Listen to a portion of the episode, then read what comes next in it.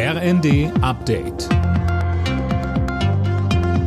Stündlich neu. Auf den Punkt informiert. Ich bin Anna Löwer. Die Rettungskräfte sind nach der Erdbebenkatastrophe weiter rund um die Uhr im Einsatz. Sie suchen in den Trümmern nach Überlebenden. Über 11.700 Todesopfer hat die Katastrophe bislang gefordert. Besonders betroffen sind die ohnehin schon vom Bürgerkrieg gebeutelten Menschen in Syrien. Dazu sagt uns Tankred Stöbe von Ärzte ohne Grenzen. Sie haben Angehörige verloren. Ihr normales Leben funktioniert seit Jahren nicht mehr. Es gibt eine ganze Generation von Kindern, die jetzt schon im Krieg aufwächst. Und wenn jetzt statt einer Friedensperspektive jetzt dieses Erdbeben ihr Leben erneut erschüttert, dann ist es eben oft so, mit einem schweren Ereignis können sie umgehen, aber wenn sich das jetzt nochmal verschlimmert, dann setzen die seelischen Kompensationsfähigkeiten irgendwann aus.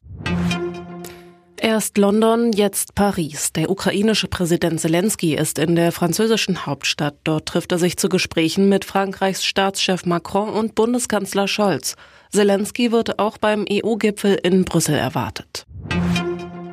Vor dem EU-Gipfel in Brüssel hat Kanzler Scholz im Bundestag vor einem Überbietungswettbewerb beim Thema Waffenlieferungen an die Ukraine gewarnt.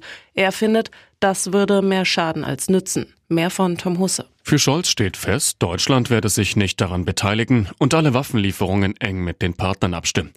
Kritik gab's von Unionsfraktionschef Merz. Seiner Ansicht nach stand die Regierung gerade in Sachen Kampfpanzerlieferungen zu lange auf der Bremse. In seiner Rede ging Scholz auch auf die Migration ein.